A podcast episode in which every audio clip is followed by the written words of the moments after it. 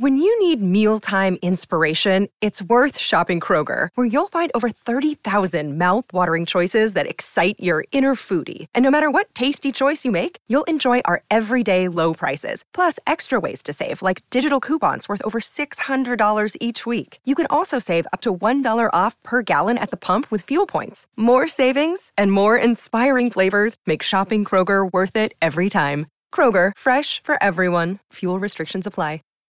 Save big on brunch for mom, all in the Kroger app.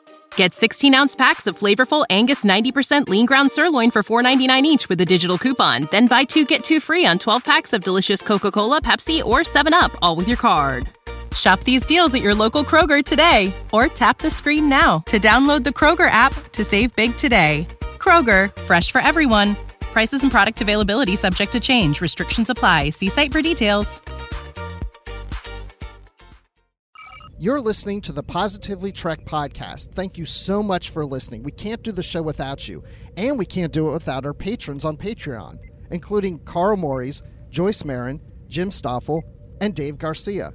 So if you would like to also contribute to the show, go to patreon.com slash positively trek. You'll get early access to episodes, exclusive content, shoutouts, and associate producer credits are available as well. So again, thank you so much, and let's get on with the show.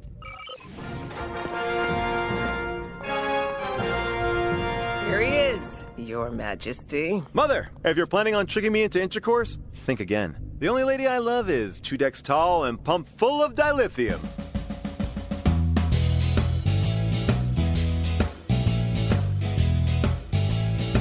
Here we go, folks. Episode 7 of Season 2 of Star Trek Lower Decks. I'm one of your hosts for the Positively Trek Lower Decks review show, Dan Gunther. And with me, as he is every week, is the wonderful, the intelligent, the erudite, the terrific Bruce Gibson. Bruce, how's it going today? Uh, yeah, I'm doing great. I have to live up to all of that now. you do. You constantly do. So, I no worries on that count. Okay, good.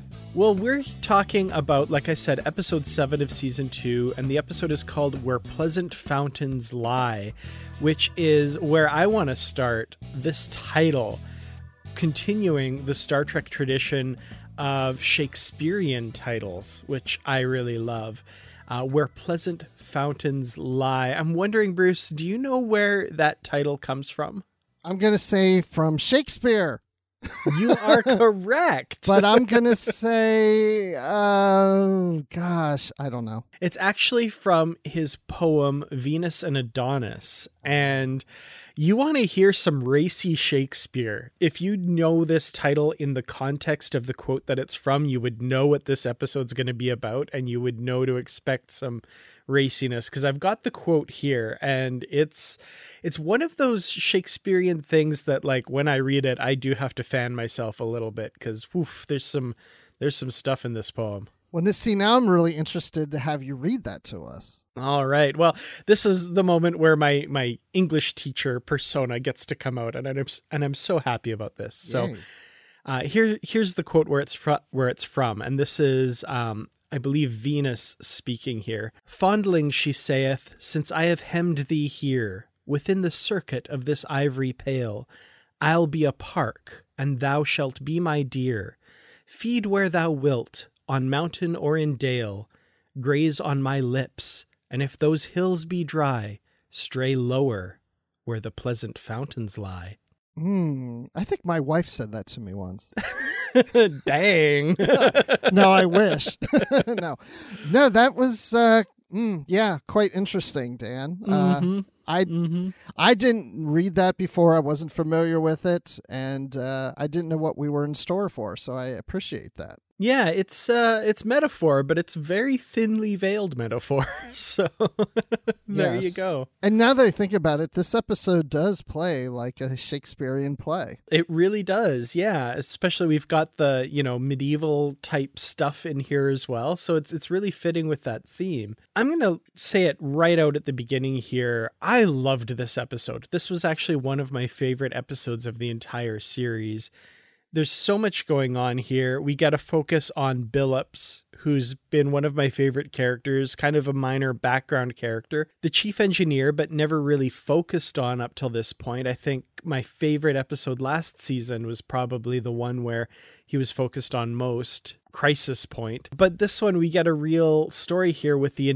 the introduction basically of who i would see as the Lwaxana Troi of this series the meddling mother who apparently visits quite often she does remind me of Lwaxana Troi. Uh, I did have those thoughts too. Billups and that whole family thing, never, ever, ever would I have ever expected that to be his backstory. Right? So, yeah, he's apparently the heir apparent to the kingdom of this planet that is that has been settled by Ren Fair types as they say in the episode. And they've modeled their entire society on, think of it as basically like medieval times at the Excalib- Excalibur Hotel in Vegas or something like that. Like that's what this felt like to me. But uh, it's a lot of fun. I love this whole society. I'd love to check it out and and hang out there for a bit. And you know, Billups says he doesn't want to be the the prince. He doesn't want to be the king. He doesn't want to inherit the throne he doesn't want a palace with dragons as pets and all the mutton he can eat. He would rather be an engineer. And I don't know. I got to say, a palace with dragons and all the mutton I could eat, that doesn't sound too bad to me.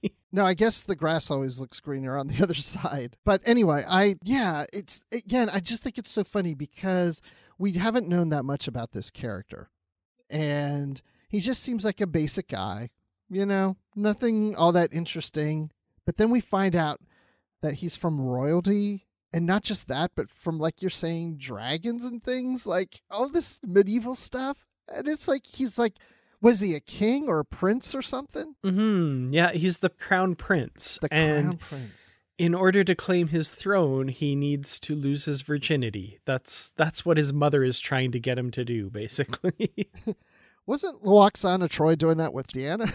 this is yeah, this is exactly the point that I made last night. Yeah, it's kind of in a more roundabout way, you know, she just wants her to get married in quote marks, but yeah, it feels like their end goals are pretty much the same. First of all, I'm not surprised that Billups is a virgin.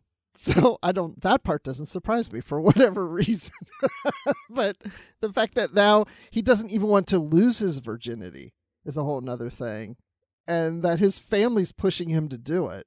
It's just hilarious. Well, it's really fitting with his background that we've known so far. I mean, obviously, who could guess that he'd have this like kind of royal lineage or anything like that?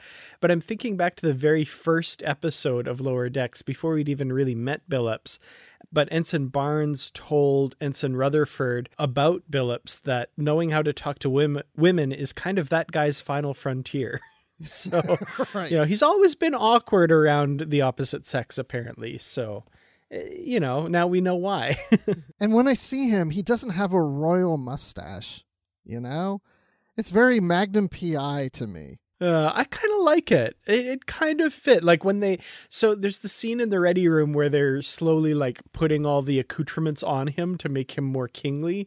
And I'm like, actually, yeah, the, the mustache kind of fits. Like, especially when they slick his hair back and he look, he looks a little bit more kingly at that point. But then you have the guy that has like the more er, uh, Errol Flynn type mustache, you know? Mm-hmm. It looks more like yes, a medieval knight with his mustache, and he's going to take his sword and fight and whatever. Definitely a look to him here, and he's giving Billups quite a few looks in this episode too. But we'll get to that. We'll get to that whole story. I should kind of talk about the very beginning, where basically they're removing a sentient computer from this planet and this this evil computer called Agimus and it's responsible for manipulating the society to fight a war and all this stuff. But uh, at least we didn't you know worship the supernatural or anything like that. Now of course the biggest thing with regards to this computer is he is played by none other than Jeffrey Combs returning to Star Trek as this evil computer Bruce, how did you feel hearing Jeffrey Combs, Weyoun, Shran, Brunt, all these famous characters, uh, this voice coming from this computer? It was a humorous moment because when I went to play the episode, I knew Jeffrey Combs was coming up on an episode, but I, I wasn't thinking at the time when I started playing this episode, oh, this is the one that he's in. But as soon as I heard his voice, I'm like, oh, there he is. There's Jeffrey Combs. I mean, right away, noticed it immediately. And I thought he's got to be one of these guys now. We have to fit him into every new Star Trek going forward in some manner. I hope so. I would love, I'm so happy to get him back here on Lower Decks, but I would absolutely love to see him back in live action Star Trek at some point.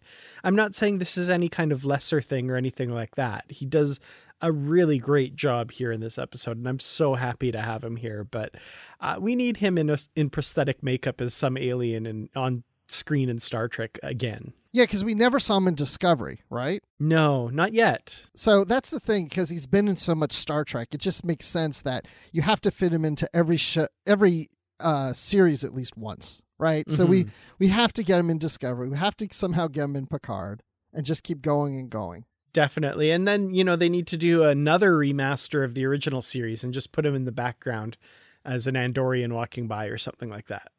yes, he was never in TNG, was he? Or what? No, no, he, no, he wasn't. Okay, so no, how... never in TNG. He was apparently up for the role of Riker alongside Jonathan Frakes. I've heard that. All right, so we'll have to superimpose him in TNG, the original series, the animated series.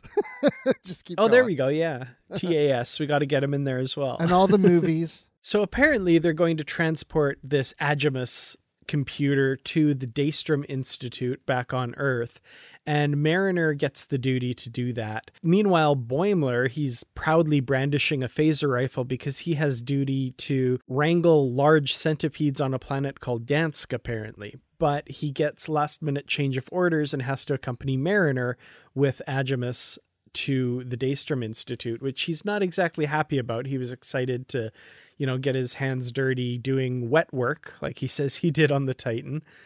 But now he's reassigned and goes with Mariner, and they're taking him. They encounter an anomaly and crash on a planet. Like I said, I love this episode, but this kind of clash between Mariner and Boimler at first, when I'm watching this, I'm thinking, this again? We've got them bickering and arguing and fighting again.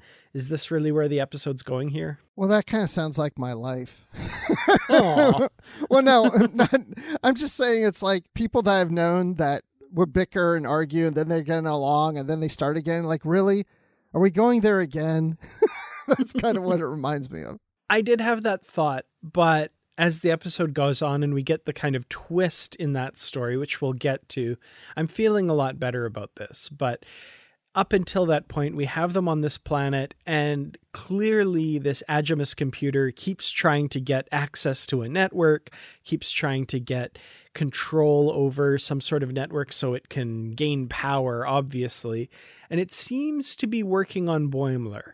Boimler says, Well, we do need it. Maybe we can use it to power up this ship. And Mariner's like, Are you crazy? We can't do that.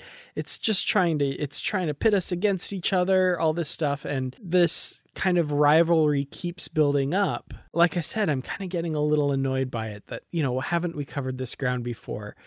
But we do get the twist, which I do have to admit I did see coming. It turns out that Boimler was playing the computer this whole time and didn't actually give it the power it wanted. It was just playing along and pretending to fight with Mariner. And during this, we also get the revelation, which actually annoyed me, that Mariner did get Boimler reassigned from the mission that he wanted to go on onto this mission. I love Boimler in this episode. I think he does an amazing job here of carrying out his duty and, and making this computer believe that he's on his side.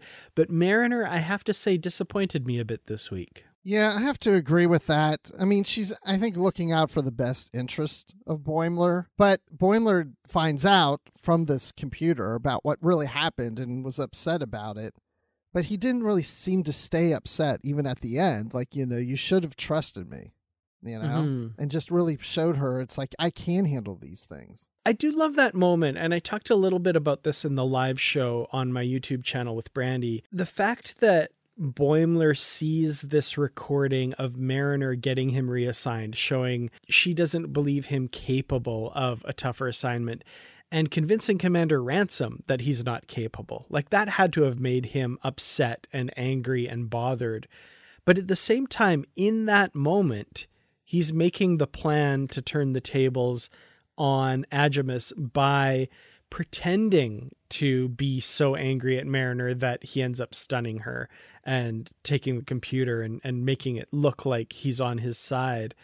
Which I'm like, that takes a ton of character to see that, to probably be actually upset, but at the same time realize, hey, I can use this to get us out of here and trick this computer in this moment. To be able to kind of overcome those hurt feelings to be able to execute that plan and just use that in the execution of that plan i thought that was brilliant. Yeah i'm glad you said that because as i'm thinking through it and i said i'm surprised he's not still mad at her but he proved her wrong. He doesn't really have to stay mad at her because he's showing her and he proved to her that he is capable of doing these things. And because she didn't trust him, you know, that he could handle the other mission and he found out in the way that he did, he used it to his advantage. So, in a sense, she gave him that gift that he could then use it against the computer and against her.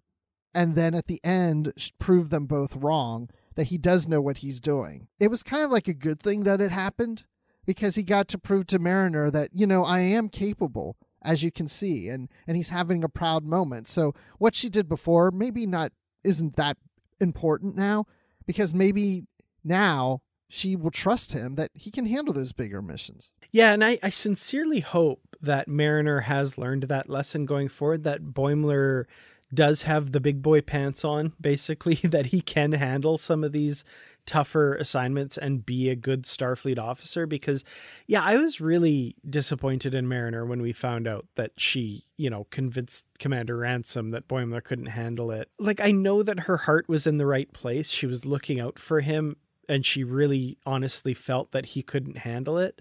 But I really hope that she now realizes that he can, and we won't see that kind of manipulative side, that kind of almost parenting of him that I think at this point is not needed. Like Boimler has proven he may not be able to climb a vine all that well and not hurt himself, but you know, he can handle this work. Like I said, I really hope Mariner takes that lesson to heart going forward. And I hope that she makes it up to him. Like there's a follow up to this in the next episode or two is what I'm hoping that he even says, "Hey, you know, you made me look bad in front of Ransom that you what you said to him and you know, you got to help me prove to him that I am capable, you know, and that there's follow through. Now she's now like let's say the next episode or two is her trying to help him further his career and and try to make up for the mistakes that she made and not trusting him and now she's going to show and maybe she tries too hard and he's like now you're trying too hard to make me look good whatever you know it's this back and forth. Yeah. I do have to say i love the character growth in this show. Like if we compare season 1 boimler to season 2 boimler the fact that in a couple episodes in a row now, he's shown himself really capable to be able to handle these situations and stuff. Whereas season one, I keep thinking back to the episode where he and Mariner are on that planet, and you know, there's the encounter with the Ferengi that turns out to be Mariner's friend. That whole thing where he was so discouraged that he couldn't do these things and and wasn't as capable as Mariner to where that where we have it now, where he really is getting to be almost as capable as Mariner herself is. And in this particular episode, Mariner doesn't clue in. You know, Boimler does execute this plan, and Mariner's the one that kind of has to catch up a little bit at the end, which was a nice little turn of the tables that she wasn't really aware of what was actually happening, but Boimler had it all in hand the whole time. It's a nice little bit of a character arc that they have here. And I think, yeah, like I said, Mariner realizes at the end. I hope that sticks. Well, his character is growing like as you just mm-hmm. mentioned, from season one to season two. But is Mariner growing? And she's been in Starfleet longer and she's not advancing. What is holding her back? We got a bit of that last season as to why, and I, I feel like there's some growth for Mariner in store here as well. I hope so anyway, you know, as she kind of sees the benefits of, of advancement, the people around her, and that kind of thing. I feel like that might kind of rub off on her. We haven't really seen that yet, but I feel like that will be something that's going to be explored, or at least I hope so. Yeah, it's almost like she's learning to trust others where she wasn't trusting of others before. Yeah, and we have seen that play out a little bit in other episodes this season for sure. You know, I think she says to Tendi that she didn't really get to know people around her before because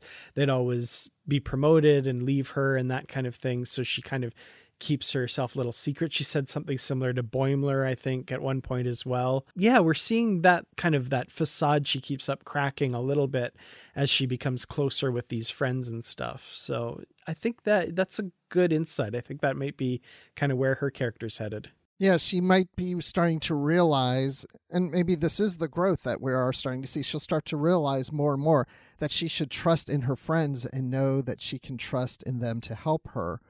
That those trust issues were always the thing that held her back. You know, other people that she served with have maybe moved on into higher roles because they can work together as a team. But because of her trust issues, she never seemed to work well with others. But she's learning from this group of friends that she can work with others and be part of a team and therefore be respected and then she'll get the promotions that she deserves yeah that could be as long as she wants those promotions because you know I, I still think she's kind of not really wanting to you know her friends from the academy are she's a captain now right? And she doesn't want to be the first officer. I, yeah she's a tough one to figure out sometimes. I don't know what her ultimate desire really is. Well that's true. I mean there are people that don't want to get promoted. Uh, i can just think about a woman i work with at my job who's been there for i don't know how long. It's been over 30 years maybe at 35 years or whatever. And at one point she was reporting to me and I had to make a decision of possibly hiring or promoting someone to a more managerial role. And she was obvious choice. She's been there forever. She knows the insides outs of everything and she gets along with everybody. And she's like, "Nope, nope. I never want to be promoted. I'm not interested in managing people. I just want to do my job." You know, there's just people who just want that in their life. They don't the promotion isn't a big deal for them for whatever reason. And maybe that's like Mariner in a sense that for whatever reason she doesn't want to get beyond where she is. She's perfectly comfortable where she is for whatever reason I don't know. And hopefully we'll find out more about that. Well, they uh, like I said, Boimler puts pulls one over on Agimus and plugs him into the dimmer switch instead of the navigational controls, which allows him to access his battery. And they signal for rescue, and they get rescued by uh, some Starfleet officers in a runabout, and manage to pack Agimus away at the Daystrom Institute in what they call the self aware megalomaniacal computer storage section alongside a ton of other computers that are, you know, sentient and believe themselves to be all powerful and they're going to take over the Federation and Starfleet and all this stuff. I didn't catch this, but somebody did. One of the computers, I did pause it to try and see if any of these computers were familiar in any way. I didn't see anything, but apparently one of the computers does have the CBS logo on it. So there you oh, go. Oh, man, I missed that. when I saw that fly by this morning, I was like, I didn't pause it or anything. I was just looking real quick. I'm like, is there some kind of Easter egg here? And I didn't pick up on anything. But okay, now, yeah, I definitely want to go back and look for the CBS logo. for sure. Yeah, me too. Uh, multiple people have seen that, so it's it's definitely there. I, I'd like blue? to go check it out though. It was apparently blue. Yes. I now that I'm thinking about it, I think I do remember seeing it. Just didn't hit me at the moment, but now I'm remembering that. Yeah. Uh, so yeah, we've got this uh, Jeffrey Combs computer locked up at the Daystrom Institute. I hope we see Jeffrey Combs again. I don't know that we'll see this particular computer again. That might be interesting if that happens, but uh, hopefully we do see Jeffrey Combs himself again. I have a funny feeling we will, but I, I have no idea. Well, let's jump back to the other story with Billups and the Hysperians and their whole wanting him to be on the throne of the kingdom, the mother trying to manipulate him into basically having sex. So he's uh, brought on board the Hysperian ship as an engineer because apparently they have engine trouble and they don't call it a warp drive. I think they call it like the Dragon's Fire drive or something like that. They have all these different names they change to make it more sound like magic instead of technology. One of my favorite parts was Rutherford trying to kind of play along. He's like, "Oh yeah, the elf circuit require," and Billups is like, "No, no, no, don't." don't do that. Don't do that. right. Because you're just going to get it wrong. You're just going to embarrass yourself. but it's kind of cool to put little nicknames to stuff like that. Make it sound less sciency more magic. That's kind of fun. Yeah, that's kind of cool, I guess. So, for example, the primary fusion reactor is called the Dragon's Blood Flame. Eventually, Billups realizes there's kind of a deeper problem, and he says they'll have to do. this is this is the first slide where I was like, "Whoa!" Uh, Billups says we'll just have to run a full diagnostic from the bottom up. And then one of the royal guards says, You can run your full diagnostic along my bottom up, my liege. Yes, I love that line. That was a good one. That was pretty good. I'm watching this going, oh, whoa. oh my. Eventually, Billups does correct the problem and brings everything online. And uh, the captain calls him away in order to, like she says, just give him some a break from his mother if, you know, she's trying to pull all these things. But Billups says, no, actually, she's been really good. And, you know, it's been a really great working relationship. And, you know, he's just been there as an engineer and it's great. But at that moment, there's an explosion, and they look out the window and they see part of the Hysperian ship is blown away. And apparently, Billups' mother, Queen Polana, has died along with Rutherford. And that's kind of a big dun dun dun moment.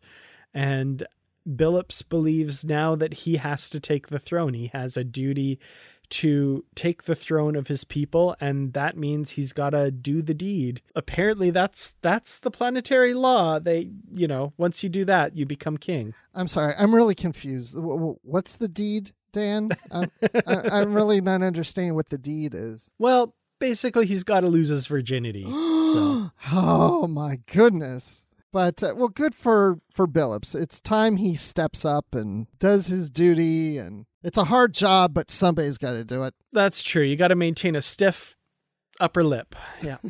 anyway, which is a um, hairy upper lip. That's true. His his upper lip is rather hairy. He decides, like we said, to step up and assume the the role of king, and in order to do that, he's got to do the deed.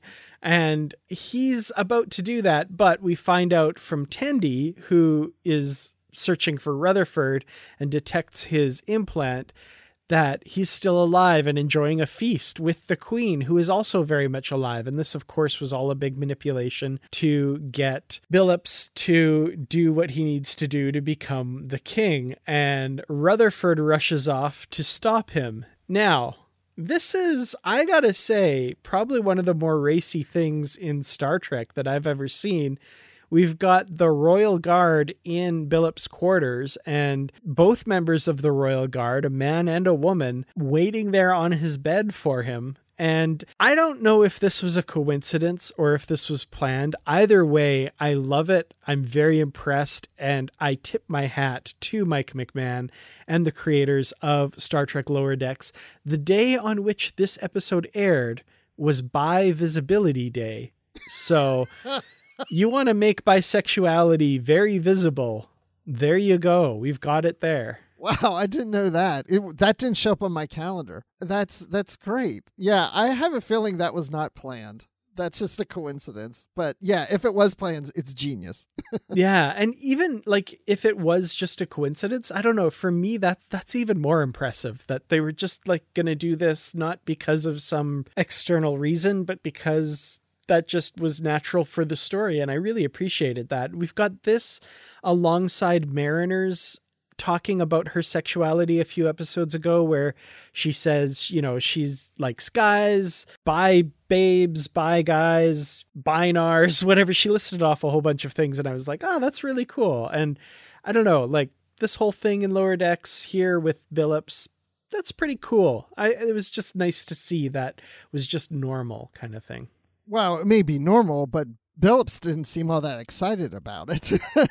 but we did see Billups' bum so this is true.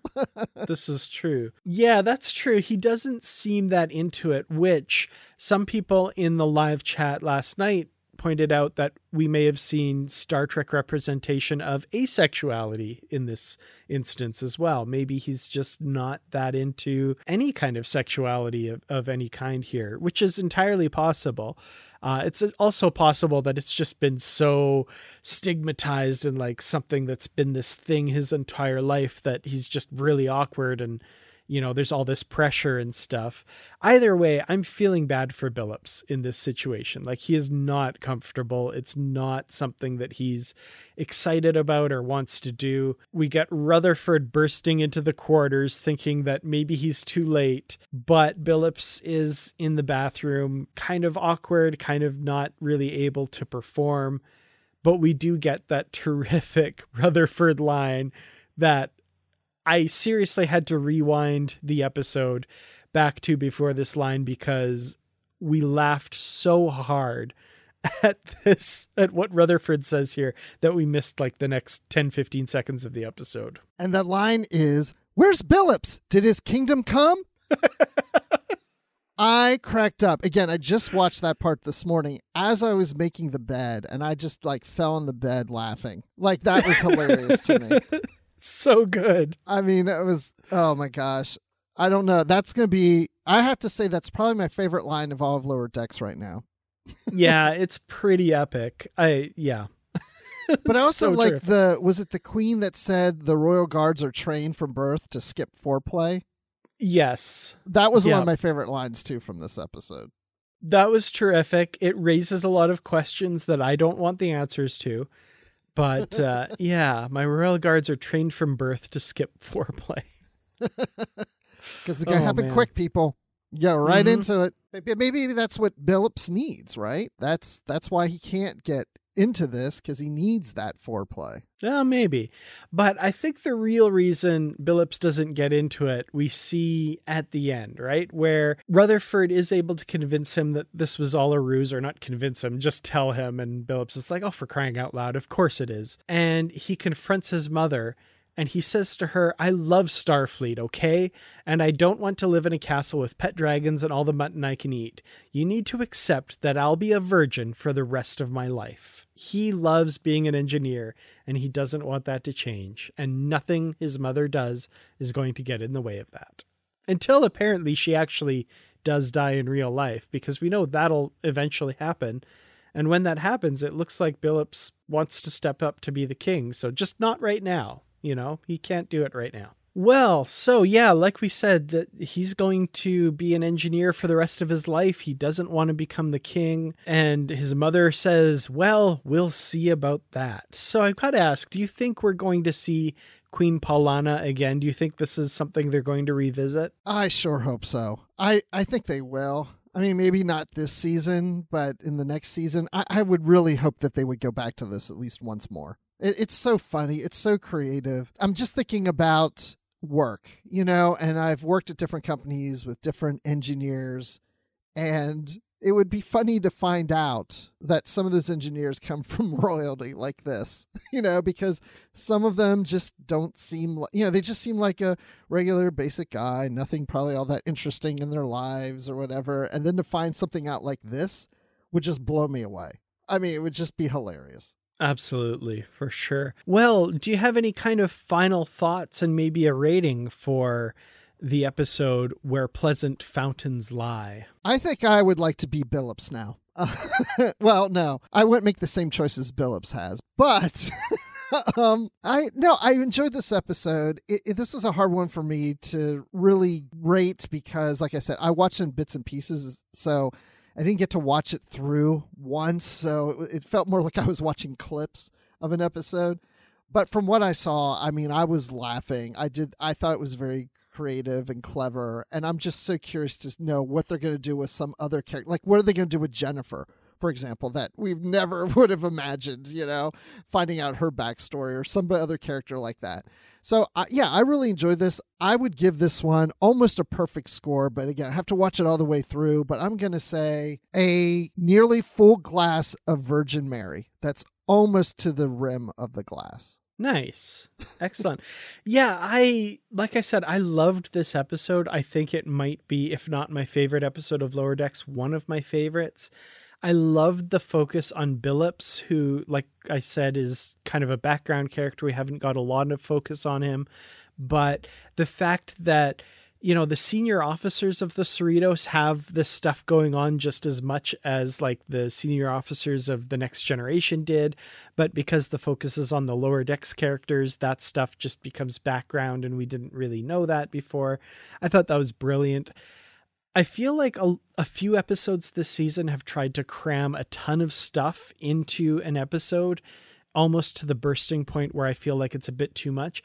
This episode I felt like was much better paced. We just had kind of the two stories running in parallel with a lot of adequate time given to each of them and just a nice progression through the stories, not too frenetic, not too crazy. I love of course as always the kind of in jokes about Star Trek, you know, where Tendi and Rutherford are saying, like, oh, I guess there's just sometimes that I'm going to think that you're dead when you're not actually dead.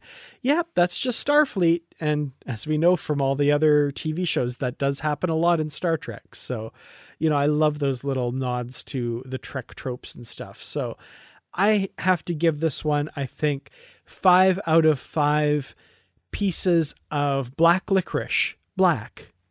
which I don't actually mind you know, licorice is okay. I don't hate it as much as Mariner does. Oh my gosh, I worked at this company one time where this receptionist had a small bowl of these little triangles, like little tiny triangles of hard candy, and they were black. And we were, some of uh, us were standing around. They go, we, we were like, "What is that?" And she goes, "It's black licorice." And we're like, "Oh, that's really interesting." She goes, "Try it. It's really good. I love these." And we all popped in my mouth uh, in our mouths and we were spitting them out. It was it was one of the worst things ever. And she goes, everybody has that reaction when they eat them, but I love them. and I'm like, I don't think I've had black licorice since because it was so bad. You know, it's just. Yeah, that's what just reminded me of. By the way, this planet also reminded me of, of Ceti Alpha 5 and the Botany Bay. I kept thinking, like, that's not what this is, right? And it isn't, but boy, it sure as heck looked like a lot like that uh, Star Trek 2. I had that same reaction as well. I was wondering at first when, you know, they open the hatch and the wind yeah. blows by and stuff. And I was like, oh, that looks familiar. But yeah, I, guess not, but it was evocative of that for sure. Yeah, especially when they got to that ship. It looked like the side door, you know, they were going. I'm like, that's not the Botany Bay, is it? Come on. Well, if you have any thoughts on this episode that you'd like to share with us, please reach out to us. We can be found at positivelytrek at gmail.com. You can also reach us on Twitter at positivelytrek or our Facebook discussion group, the Positively Trek discussion group. Just search for that. We will let you right in. And if you'd like to help out the show, patreon.com slash positively trek. We really appreciate all of our Patreon supporters. Thank you so much for helping us bring these episodes to you. Bruce, where can you be found online? I'm on Twitter at Admiral underscore Rex. That's Admiral with the underline Rex. And then occasionally on the Star Wars reports and literary treks. Excellent. You can find me on Twitter at Kertrats, K E R T R A T S, youtube.com slash Kertrats Productions, and anywhere you can find Kertrats or Kertrats47, that's probably me. Well, thank you all so much for listening this week. We'll be back next week with the next new episode of Star Trek Lower Decks. In the meantime, look for our flagship show coming out soon as well. And until then, as always, stay positive.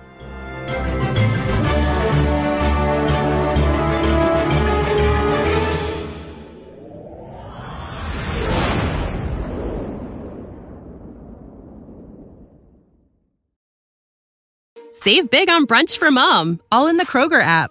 Get 16 ounce packs of flavorful Angus 90% lean ground sirloin for $4.99 each with a digital coupon. Then buy two get two free on 12 packs of delicious Coca Cola, Pepsi, or 7UP, all with your card. Shop these deals at your local Kroger today or tap the screen now to download the Kroger app to save big today. Kroger, fresh for everyone. Prices and product availability subject to change. Restrictions apply. See site for details.